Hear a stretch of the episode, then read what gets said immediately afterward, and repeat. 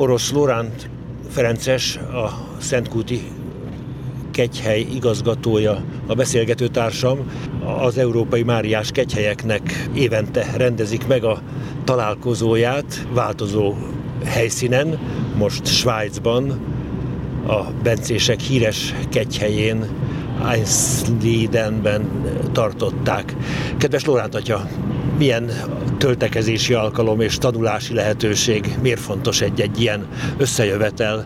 Ez a Máriás háló, amit a Lurdik Egyhely alapított 15-20 évvel ezelőtt, eléggé laza együttműködést jelent, de ezek az alkalmak, amik évente más-más kegyhelyen vannak, ezek mindig arra adnak lehetőséget. Elsősorban, az ember ott a helyszínen lát egy kegyhelyet, egy, egy, egy működési módot, tapasztalatokra tesz szert, illetve találkozik a többi kegyhelyeknek a vezetőivel, ugye ezek az európai máriás kegyhelyek, hiszen nem minden nem minden kegyhely, ugye azok közül is a nemzeti kegyhelyek, ugye nem minden nemzeti kegyhely Máriához kötődik. Ezek vannak itt, és egymástól lehet sokat tanulni, kérdéseket föltenni, informális beszélgetések kapcsán előbbre lépni, dolgokat megtudni, jó módszereket eltanulni, úgyhogy erre, erre nagyon jó ez a találkozó. Hogy élték túl a kegyhelyek a Covid-ot? Mi volt a tapasztalat?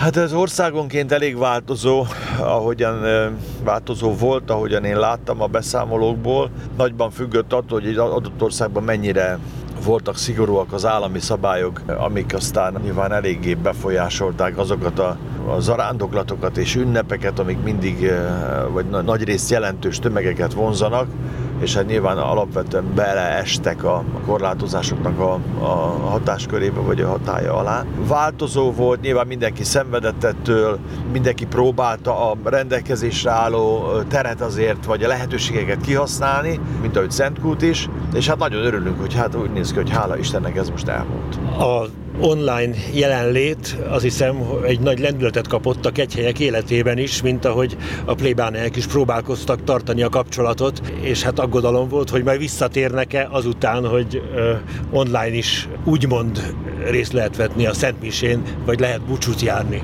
Igen, ezzel kapcsolatban is változóak a tapasztalatok. Itt a kegyhelyek általában azt arról számoltak be, hogy visszatértek, és Szentkúton is ugyanez van, hogy a, az emberek hajszán pontosan tudják azt a templomba járó hívek, hogy mi a különbség egy, egy tényleges részvételben, egy szentmisén és egy, és egy internetes részvételben. A legfontosabb mindjárt nyilván az, hogy az áldozásnak, a szent áldozásnak a lehetősége, amelyik amelyik egy, egy, egy katolikus számára heti rendszerességgel legalábbis nagyon fontos, és az előírás is az Szent Egyház öt parancsa szerint ugye ezt teljesíteni csak a, a, a valós részvétellel lehet.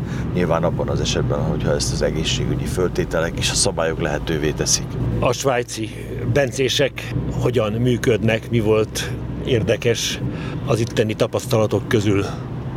Hát Einsiden nyilván ez egy a, jelenleg a legjelentősebb svájci bencés közösség, azt hiszem 46 szerzetessel, és ők ezt a Mária kegyhelyet most már szinte ezer év, hogy, hogy fenntartják. Ugye Svájcban is minden nagyon régi, és egy csomó olyan dolog van, ami, ami nyilván megmaradt nálunk, a, a háborúk, a, a, a török, a tatár, a búbánat, minden miatt sokkal kevesebb emlék maradt ment meg, sokkal a, a, a kegyhelyeink is jóval szerényebbek ennek következtében, de azt gondolom, hogy, hogy nem ezen van a hangsúly, hanem inkább azon, hogy itt is a, egy magyartól teljesen eltérő más módon elvilágiasodó társadalom, mint a svájciban, és a katolikusok számára a, a kegyhelyek azok fontosak, és hogy, hogy ez, ezek élő megnyilvánulási helyei a hitnek, és abszolút belesimulnak abba a vonalba, amit Ferenc pápa is mondta, hogy az evangelizációnak a,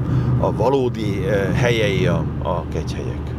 Kicsit hasonlít ez a bencés jelenlét a mi Pannonhalmánkhoz, mert az óriási, gyönyörű szép barokk templom egyik oldalán ott van az iskola, másik oldalán ott van a rendház, és hát közben gyönyörű természeti környezetben részt vesznek a önmaguk eltartásában, gazdasági tevékenységet is folytatnak, tehát az óraet, labóra, ez megtapasztalható volt. Igen, egészen biztos, hogy így bencés monastorok között egy nagyon speciális helyzet, hogy, hogy Kegyhely is egyúttal, de nyilván nem csak Kegyhely, hanem elsősorban a, Ferenc, vagy a Benzés közösségnek a, az élettere, a monostornak, ami nagyon hasonlít valóban Panohalmához, például abban, hogy gimnázium működik mellette, és a gazdasági tevékenységük, a borászat, akkor a méntelep, nyilván földek, erdők, stb.